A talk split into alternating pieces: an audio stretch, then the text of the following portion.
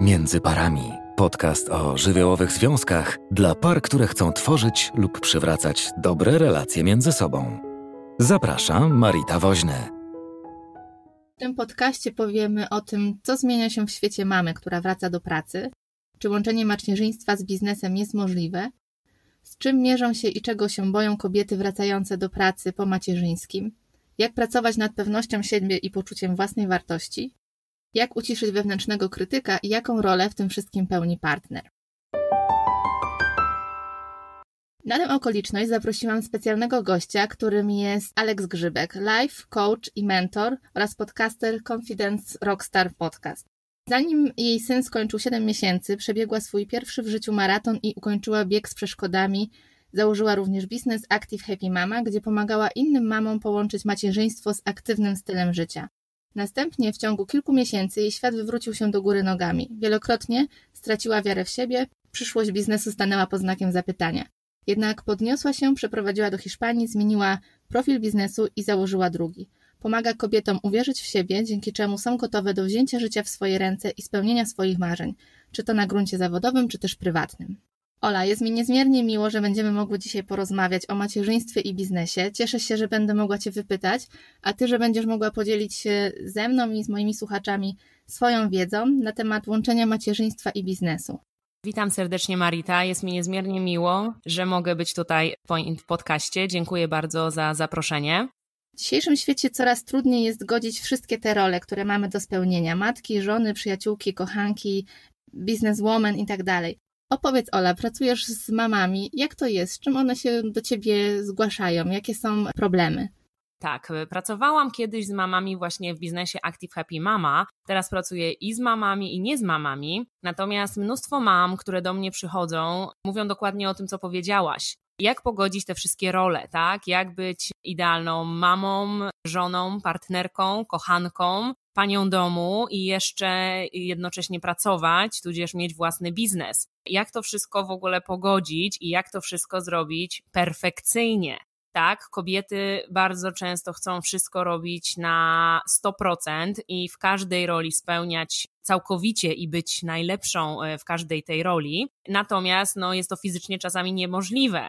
I w momencie, kiedy nie udaje im się pogodzić tego wszystkiego, spada im bardzo pewność siebie, uważają, że widocznie, nie wiem, się do tego nie nadają i no, tracą bardzo poczucie własnej wartości i gdzieś tam podkopują wiarę w siebie i zaczynają uciekać, nie wiem, z różnych ról. Na przykład chciały mieć swój biznes, ale decydują, że nie, no jednak nie pójdę w tą stronę, bo moja rodzina będzie cierpieć. Albo nie, no może jednak nie wrócę do pracy, bo moja rodzina będzie na tym cierpiała. Także bardzo duże tutaj spektrum działań ja podejmuję z kobietami z różnymi problemami się zwracają. Natomiast głównie jest to, o czym właśnie powiedziałyśmy. Powiedziałaś, że założyłaś swój nowy biznes, wcześniej pracowałaś w Active Happy Mama. E, też mówisz o tym, że wydarzyło się wiele w tym momencie w Twoim życiu, kiedy stałaś się właśnie mamą. Czy możesz opowiedzieć, co się wydarzyło i jak Tobie się udało z tego powywracanego świata do góry nogami stanąć na nogi i rozpocząć nowy biznes? Tak, jak najbardziej. Dziękuję bardzo za to pytanie. Okej, okay, może od początku. Jak zostałam mamą, ja tak naprawdę długo starałam się o swojego syna, bo zajęło nam to z partnerem ponad 18 miesięcy, żeby w ogóle zajść w ciążę, ale to jest w ogóle temat na osobny podcast, także tutaj nie będziemy o tym mówić. Jak zostałam mamą, no to byłam no, bardzo szczęśliwa i super wszystko gdzieś tam wyglądało. Natomiast dla mnie, w momencie, kiedy zostałam mamą, ja wtedy mieszkałam w Londynie, w Anglii. Moi rodzice przyjechali na pierwsze dwa tygodnie, następnie moja teściowa na tydzień.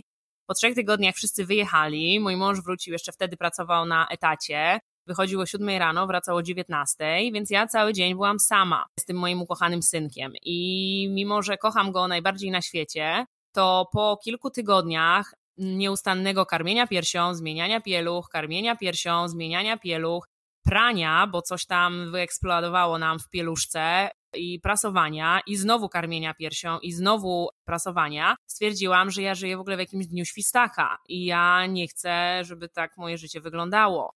I jeszcze w dodatku nie spałam w nocy, bo mój syn był typem takim, że budził się co półtorej, dwie godziny. Więc no nie, no to było w ogóle no, kiepsko. Wiadomo, jak kobieta nie śpi, też jest bardzo zirytowana. W związku z tym mnie było dosyć trudno. Ja czułam się samotna, czułam się znudzona, czułam, że moje życie gdzieś tam jako kobiety sprzed bycia mamą w ogóle gdzieś zniknęło. Ja byłam bardzo aktywną osobą, robiłam mnóstwo rzeczy. I, a tutaj nie mogłam. W związku z tym ja sobie, mm, tak się akurat złożyło, że wyznaczyłam sobie challenge, że przebiegnę maraton i z całą też moją rodziną, mm, właśnie mężem, siostrą, szwagrem zapisaliśmy się na ten bieg z przeszkodami Tough Mudder. I ja po prostu w momencie, kiedy mój syn miał 3 miesiące, zaczęłam trenować. Ja trenowałam 6-7 dni w tygodniu. Trening biegowy do maratonu jest zupełnie inny niż trening do biegu z przeszkodami, więc tego było po prostu mnóstwo. I trenowałam jednocześnie, mówię, karmiąc piersią i nie śpiąc w nocy, i było mi naprawdę bardzo trudno, ale z drugiej strony to była dla mnie odskocznia. To było dla mnie coś, co pozwalało mi wrócić gdzieś tam do mojej takiej tożsamości, do tego, co ja lubię, co jest dla mnie ważne i, i, i spełniać się w tym. To był też czas, kiedy ja mogłam pomyśleć sama, pobyć sama ze sobą i pomyśleć sobie o tym, co ja lubię, co jest dla mnie ważne, a nie tylko skupiać się na dziecku.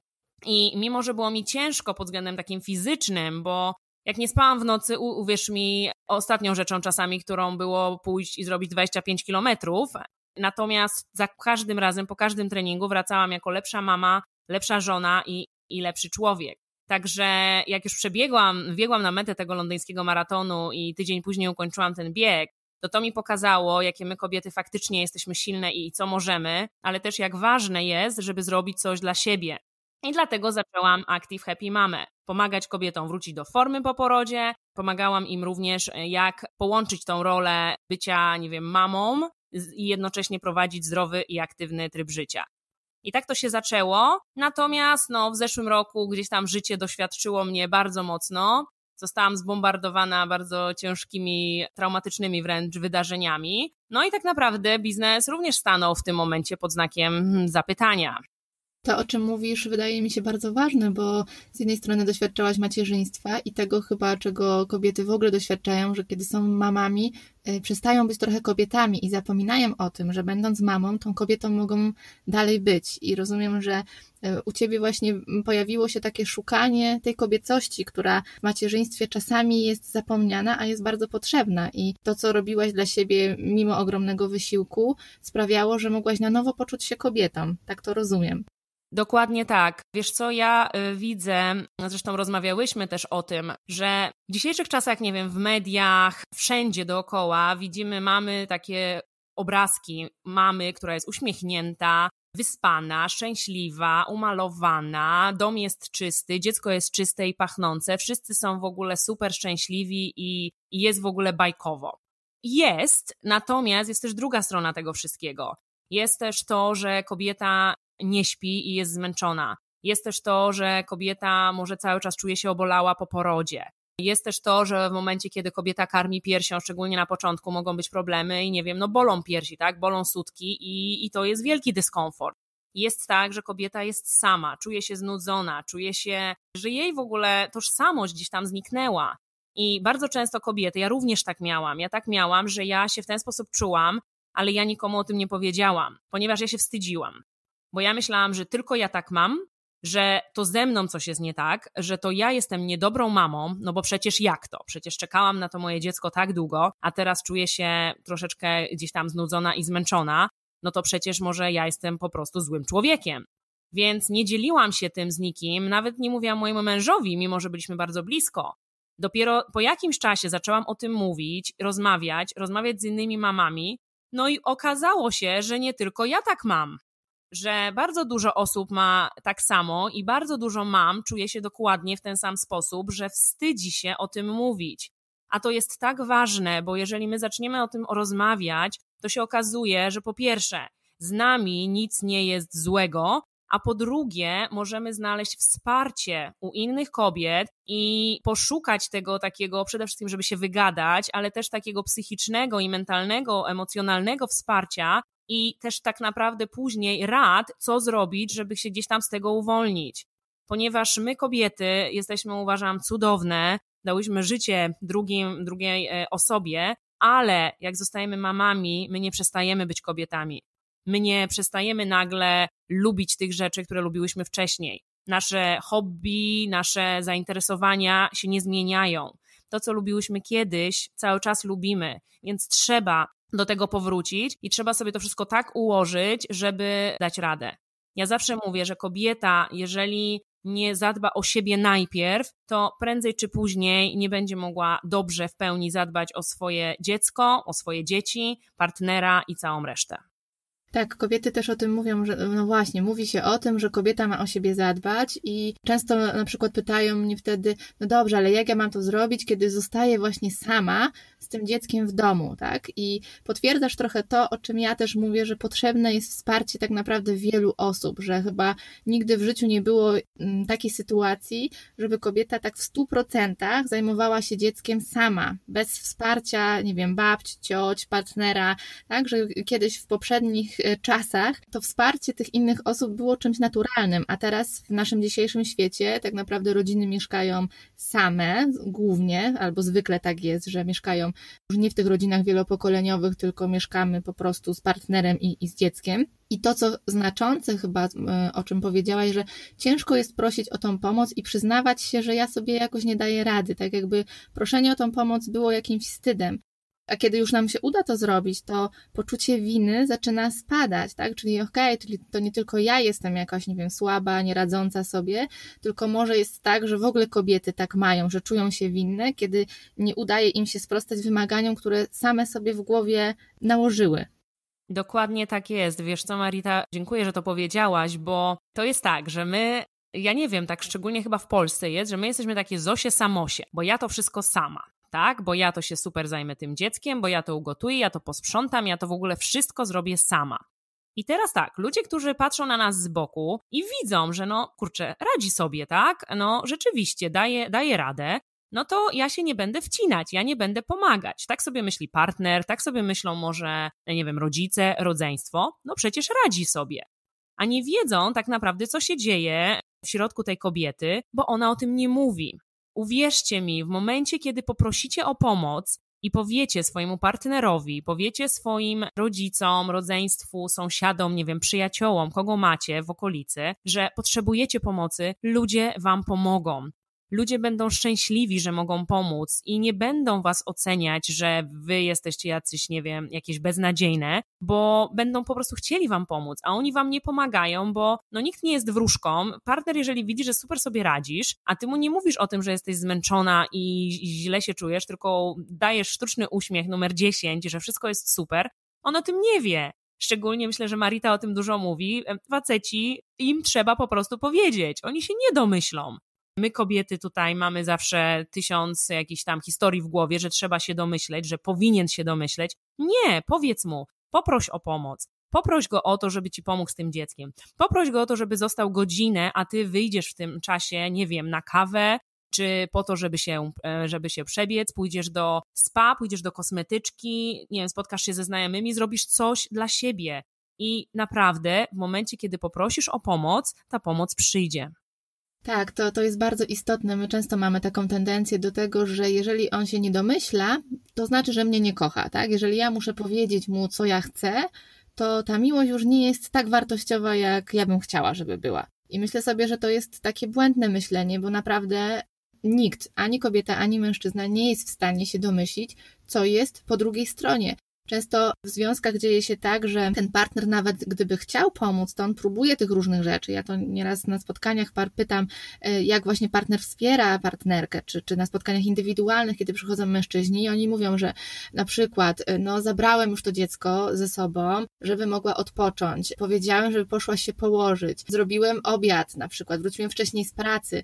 A ja pytam, a czy zapytał pan o to, czego ta kobieta potrzebuje? Nie? I on często odpowiada wtedy nie. Czyli on nie pyta, ona nie mówi i właściwie dochodzi do konfliktu w tej komunikacji. I zamiast prosto powiedzieć o tym, co każdy z nich potrzebuje i z czym jest trudno, no to zaczyna się właśnie jakaś, nie wiem, awantura czy napięcie, które tylko się gromadzi i jest tego coraz więcej, więc właściwie to taka patowa sytuacja, bo trudno już później z niej wyjść, bo już naprawdę nie wiadomo o co te konflikty gdzieś są. E, więc myślę sobie o tym, powiedziałaś, że twój partner, odważyłaś się mu powiedzieć o tym, nie? Że, że tobie jest trudno i że też potrzebujesz jakiegoś wsparcia. Co tobie pomogło? Czym było to wsparcie? Wiesz co, tak, to jest bardzo ważne też, co powiedziałaś, że ta komunikacja musi być, tak, żeby powiedzieć, bo nikt się nie domyśla i w momencie, jak powiemy, to od razu puszcza to napięcie. Ja jak, e, wiesz co, ja jestem bardzo blisko w ogóle z moim partnerem, my też przeszliśmy bardzo taką długą drogę personalnego rozwoju, także my gdzieś tam jesteśmy bardzo świadomi. Jak ja mu powiedziałam, no to on na początku był jakby troszeczkę w szoku, bo on sobie zupełnie nie zdawał z tego sprawy i absolutnie nie oceniał mnie, że to ja jestem jakaś, nie wiem, niedobra mama i niedobry człowiek, tylko zapytał, w jaki sposób może mi pomóc.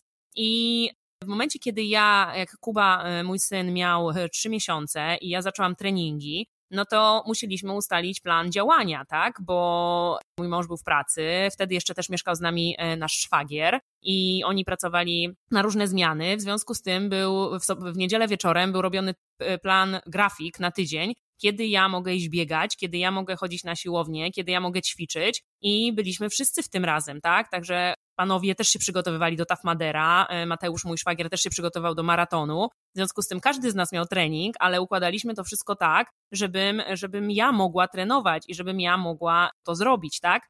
Jeżeli ja też chciałam wyjść i spotkać się z kimś, to też ustalałam z moim mężem, że zajmuję się w tym momencie dzieckiem i, i jakby no nie było problemu. Mówię, my byliśmy też w takiej sytuacji, że my byliśmy sami. My nie mieliśmy dziadków i babć, bo oni przyjeżdżali raz na kilka miesięcy, ale to wszystko jest do zrobienia. Naprawdę, jeżeli tylko się powie, to wszystko jest do zrobienia. Także jakby odpowiadając na Twoje pytanie, jakie miałam wsparcie, po pierwsze powiedziałam o co chodziło i że potrzebuję tego wsparcia, po drugie tworzyliśmy grafik działania, a po trzecie no, e, rozmawialiśmy ze sobą przede wszystkim, tak? I to, co ja potrzebowałam, to, co też mój mąż potrzebował w danym momencie, to ustalaliśmy sobie, jak możemy zrobić, co możemy zrobić, żeby to działało i żebyśmy oboje byli szczęśliwi i żeby nasze dziecko było szczęśliwe. Tak, to powiedziałaś o tych trzech rzeczach. Ja jeszcze z tego, co powiedziałaś, wyłapałam to, że nie było tam oceny ze strony mężczyzny, tak, z twojego partnera, co też wydaje mi się e, znaczące, bardzo, bo już jest wsparciem. I to, że y, nie mieliście swoich rodziców, którzy mogliby w tym wam pomóc, ale znaleźliście kogoś y, innego, tak? Czyli był, jak była jakaś osoba trzecia w tym zaangażowana.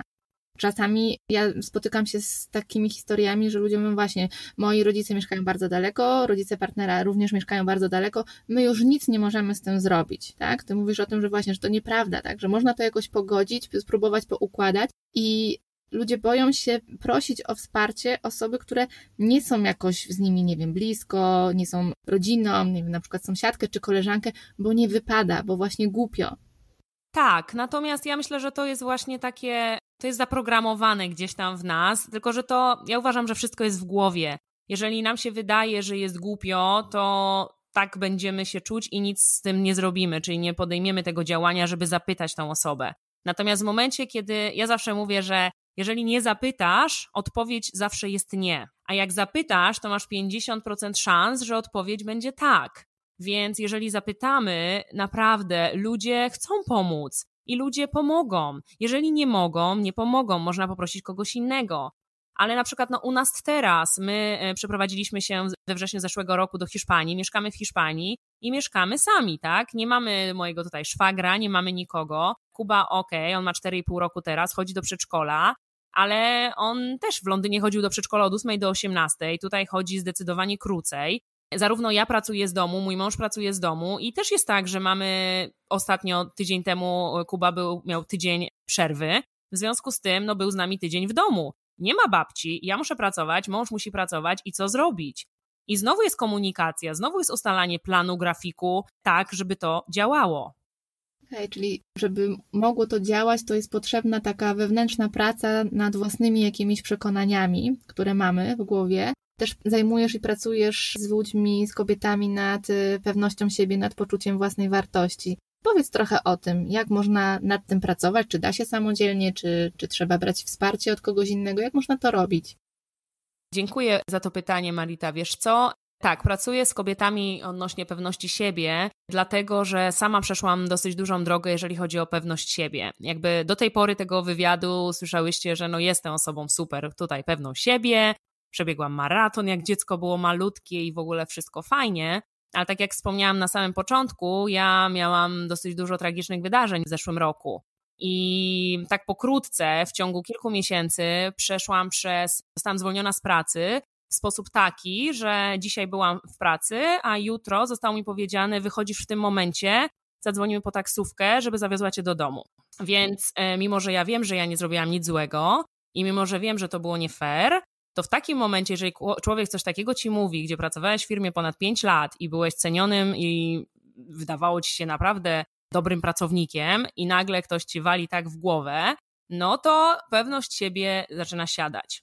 Następnie znalazłam pracę, która wydawała mi się spełnieniem marzeń, ale nie była. To była praca nie dość, że w ogóle totalnie nie dla mnie, nie moja bajka, to jeszcze ta praca tak totalnie podkopała pewność, moją pewność siebie, że ja w ogóle naprawdę nie chciałam wstać rano z łóżka i iść do pracy. Ja płakałam idąc do pracy. I jak teraz patrzę na to z perspektywy czasu, zastanawiam się, Jezus kochany, dlaczego ja tam w ogóle tkwiłam? Dlaczego ja nie zrezygnowałam z tej pracy? Matko jedyna. Bo, bo trzeba zapłacić rachunki, bo robiłam coś zupełnie nie w zgodzie ze sobą, no ale bo, bo tak trzeba. No i niestety u mnie zakończyło się to tragicznie, bo któregoś dnia zawołali mnie i powiedzieli mi, co to było zaraz po świętach Bożego Narodzenia, że no nie no, nasza współpraca jednak się nie układa, no dziękujemy pani. Y, czyli zostałam w przeciągu sześciu miesięcy zwolniona z pracy dwa razy, gdzie nigdy w życiu nie byłam zwolniona znikąd i zawsze byłam cenionym i szanowanym pracownikiem. Ale w momencie, kiedy zostałam, podziękowano mi z tej drugiej pracy, ja byłam w ciąży. I oni rano mi podziękowali, a ja po południu poroniłam dziecko w dziesiątym tygodniu ciąży. Więc nie dość, że poczułam się beznadziejnie jak jako pracownik. Mój biznes w tamtym momencie nie zarabiał zbyt dużo pieniędzy. Czułam się do luftu jako kobieta i, i, jako mama i w ogóle wszystko było, wszystko było ble. I ja naprawdę, moja pewność siebie osiągnęła poziom dna i mułu i, i było, było strasznie. I, I to był po prostu czas dla mnie, taki wake up call, jak to się mówi, czyli takie przebudzenie, że okej, okay, muszę tutaj jednak zmienić swoje życie. W przeciągu pięciu tygodni zapakowaliśmy się z mężem całe nasze osiem lat życia w Londynie, przyjechaliśmy do Polski, spędziliśmy sześć miesięcy w Polsce, po czym przeprowadziliśmy się w, w zeszłym roku we wrześniu do Hiszpanii. Ale ja przez ten okres czasu zaczęłam pracować ze sobą, nad sobą i przede wszystkim nad odbudowaniem swojej pewności siebie i wiary w siebie, bo ona była po prostu poniżej jakiegokolwiek, jakiegokolwiek poziomu. Ja nie dość, że ciągle płakałam, to uważałam, że jestem do luftu na każdym poziomie. W związku z tym robiłam bardzo dużo takiej pracy wewnętrznej ze sobą, słuchając siebie, swojego serca, swojej intuicji, pracując z medytacjami, afirmacjami, e, mnóstwo książek, mnóstwo w ogóle wideo. Pracowałam też z coachami i zrobiłam bardzo, bardzo, bardzo dużą pracę i zobaczyłam tak naprawdę, że, że, że można, że, że się da, i mimo, że później dostałam kolejne dwa strzały, i to dosyć intensywne, bo dostałam diagnozę zdrowotną, że to już tam bez wdawania się ze szczegóły, mam wielki problem z biodrem, gdzie tak naprawdę ortopedzi sklasyfikowali mnie tylko i wyłącznie do endoprotezy i przez trzy miesiące w zeszłym roku chodziłam o kulach. A pamiętacie, że ja biegałam maratony i byłam Active Happy Mama i pomagałam innym być super zdrowym, a tu nagle taka diagnoza, ale przez to, że przez te kilka miesięcy, dwa, trzy miesiące pracowałam nad swoją pewnością siebie, jak dostałam tą diagnozę, no to oczywiście był płacz i łzy na początku, ale dosyć szybko stwierdziłam, no dobra, no jest jak jest, no co, no musimy działać tak, i później byłam zaproszona, miałam mieć operację, ale niestety operacja nie mogła się odbyć, bo się okazało, że znowu jestem w ciąży. Tylko niestety nie za długo, bo wylądowałam w szpitalu z ciążą pozamaciczną. Więc, you know, znowu strzał, you know, mówię po angielsku, przepraszam, znowu strzał taki, że ja naprawdę nie wiedziałam, co mam ze sobą zrobić. Ale dzięki temu, że przeszłam przez tą drogę pewności siebie, to zajęło mi to z tą diagnozą odnośnie biodra i z tą ciążą poznamaciczną, zajęło mi to zdecydowanie szybciej. I jak wychodziłam ze szpitala po ciąży pozamacicznej, to mój dochód z biznesu, w zasadzie, bo chciałam cały czas robić Active Happy Mama, ale no nie, nie dawał rady, mój dochód był zero. To było w lipcu zeszłego roku. Ja w okulach chodząc zaczęłam, zaczęłam nowy biznes, zaczęłam uczyć ludzi angielskiego, przygotowywać ich do rozmów kwalifikacyjnych po angielsku, prowadzić konwersacje, pisać im CV po angielsku i listy motywacyjne. Pracowałam z Polakami o kulach, ludzie przyjeżdżali do mnie, ja o kulach ich uczyłam o kulach zaczęłam nowy biznes, pracowaniem właśnie z pewnością siebie. Tak, miałam cel, że osiągnę taki i taki przychód, a ja go w przeciągu trzech miesięcy podwoiłam. Dlatego, że uwierzyłam w siebie. Dzięki temu mogliśmy przeprowadzić się do Hiszpanii, dzięki temu żyję w Hiszpanii i dzięki temu pracuję sobie e, skąd chcę. Także ja wiem, Przepraszam za tą całą moją historię, ale uważam, że ona jest bardzo istotna, jeżeli chodzi o moją drogę i też pokazanie mamom, kobietom, jak ważna jest pewność siebie. Ja uważam, że od, od tego wszystko się zaczyna. Jeżeli nie wierzysz w siebie, jeżeli nie kochasz siebie, nie akceptujesz siebie, nie będziesz robiła tego, co jest dla ciebie ważne, potrzebne.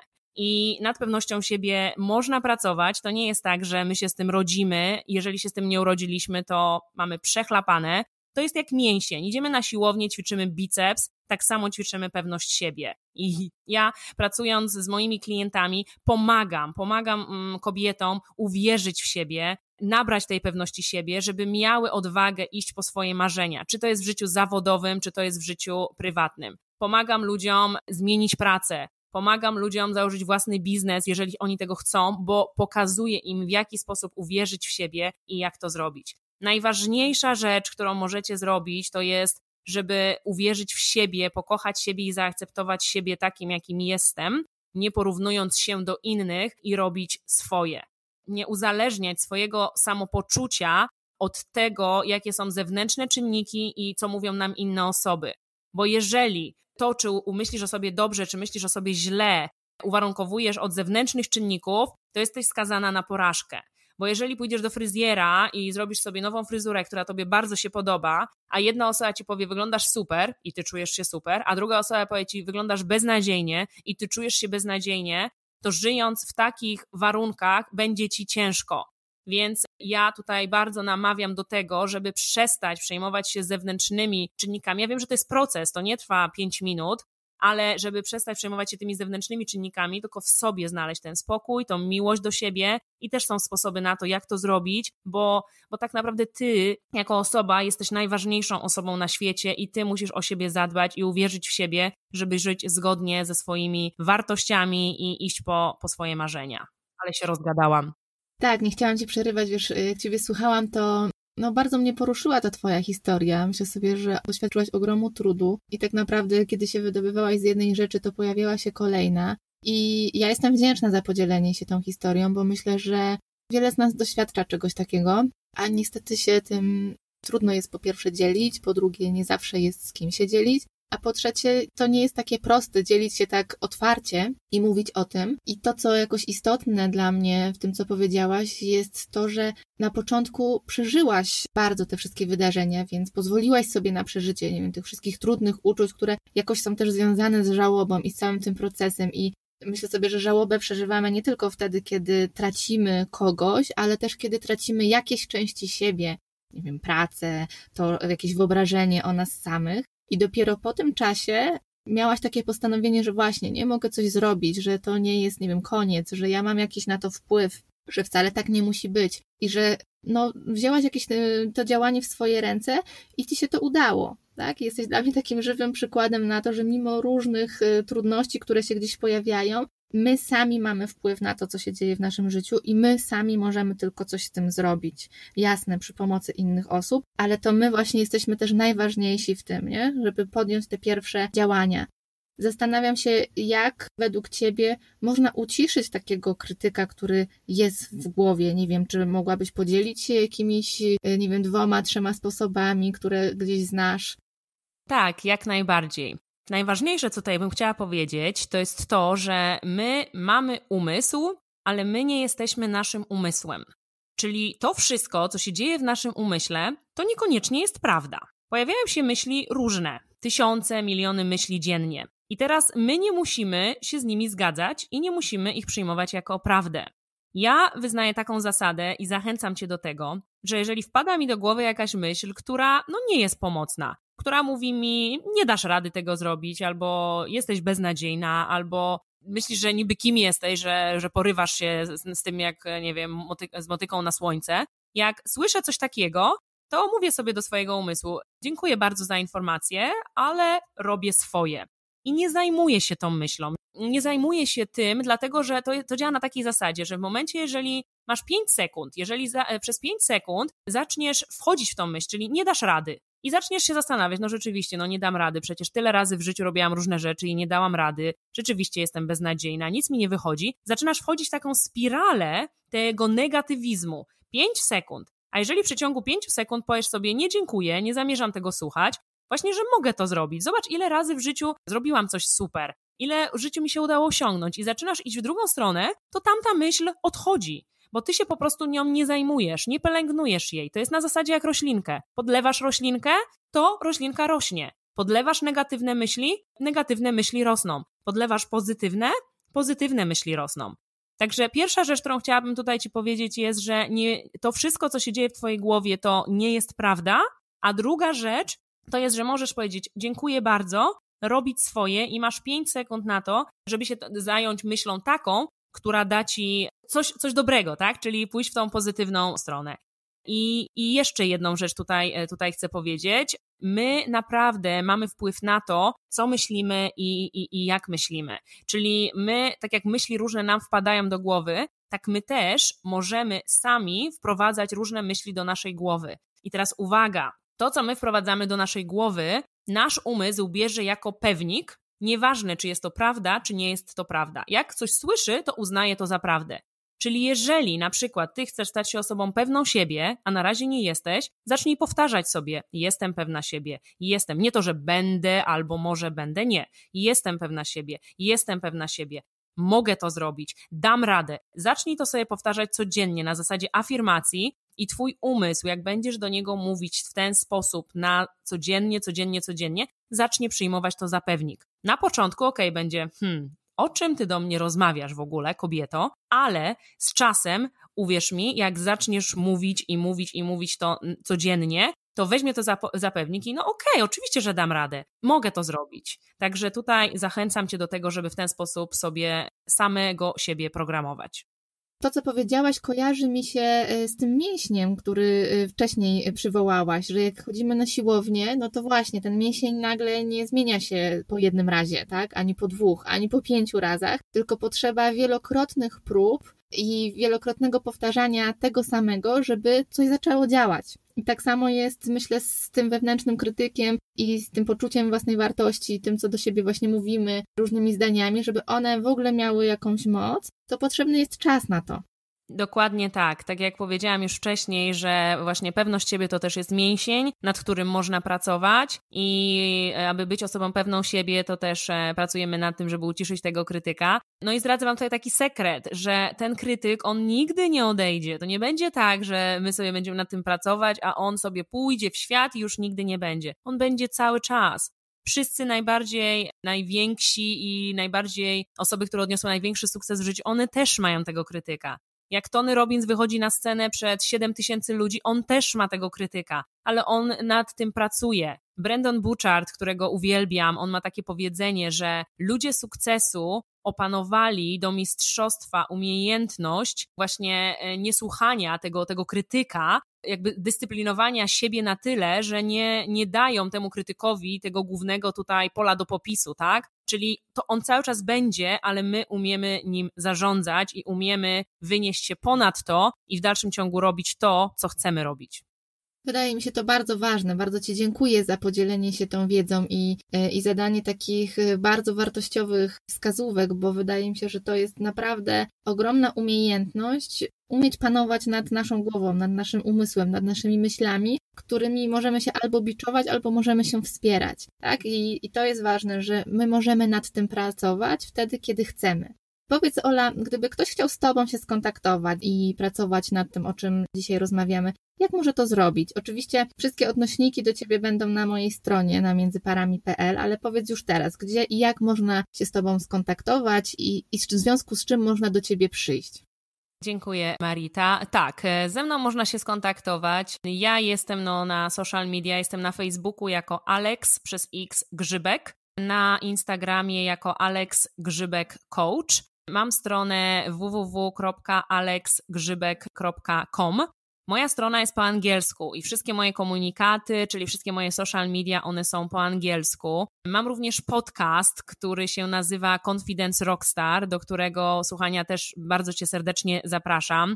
Znajdziesz tam też dawkę inspiracji, motywacji, same moje solo episodes, ale też wywiady z niesamowitymi gośćmi z całego świata odnośnie pewności siebie i też są tematy związane właśnie z, ma z mamami, także zapraszam Cię. Wszystko u mnie jest po angielsku, Natomiast jak słyszycie, ogarniam też po polsku, więc osoby, które chcą ze mną współpracować, możemy pracować razem zarówno po polsku, jak i po angielsku. Co ja robię? Ja jestem coachem, jestem mentorem. Pracuję e, głównie z kobietami, a natomiast z mężczyznami również i pracuję nad pewnością siebie, czyli pomagam tobie pokochać siebie, uwierzyć w siebie i podnieść swoją pewność na tyle, że będziesz czuła się gotowa, żeby iść po swoje marzenia. I to jest czy w związku z życiem zawodowym, czy prywatnym. Pomagam ludziom, nie wiem, poprosić o podwyżkę w pracy, tak? Zmienić pracę. Jeżeli idziesz na rozmowę kwalifikacyjną po angielsku, przygotowuję ludzi do interviews po angielsku, pomagam w napisaniu CV, listu motywacyjnego, robię te wszystkie rzeczy, to pracuję z Polakami. Natomiast ogólnie jako coach, mentor zajmuję się tym całym obszarem e, pewności siebie i bardzo serdecznie Cię zapraszam. Super, świetnie. Mówiłaś też o tym, że słuchacze będą mogli e, pobrać sobie jakiś e-book, który też stworzyłaś. Czy możesz też coś o nim powiedzieć? Tak, dziękuję. To nie jest e-book, tylko to jest pięciodniowy kurs mailowy odnośnie pewności siebie, czyli jak zwiększyć pewność siebie. Tutaj wiem, że Marita wrzuci link na stronę. Jest to pięć dni, codziennie będziesz dostawał jedną lekcję przez pięć dni. I to będzie lekcja odnośnie pewności siebie, ale też z takim od razu tak zwanym action step, czyli takim od razu czymś, co możesz wdrożyć do działania, żeby podnieść swoją pewność siebie. Także po pięciu dniach wprowadzania tych rzeczy zobaczysz, że to się zaczyna u ciebie, u ciebie zmieniać. Także zapraszam Cię serdecznie do pobrania tego bezpłatnego kursu mailowego i, i co? No i widzimy się w środku, widzimy się na social media, zapraszam do słuchania podcastu i skontaktuj się ze mną, zapraszam. Super, bardzo Ci dziękuję dziś e, za tą rozmowę. Wierzę, że była ona inspirująca dla wszystkich kobiet, których macierzyństwo i powrót do pracy dotyczy. Dziękuję też za spędzenie z nami czasu i zapraszam do pozostałych odcinków podcastu Żywiołowych Związków. Jeśli chcesz posłuchać innych odcinków na temat psychologii związków, zajrzyj na międzyparami.pl. Jeśli masz propozycję tematu na kolejny podcast, wyślij wiadomość przez formularz na stronie.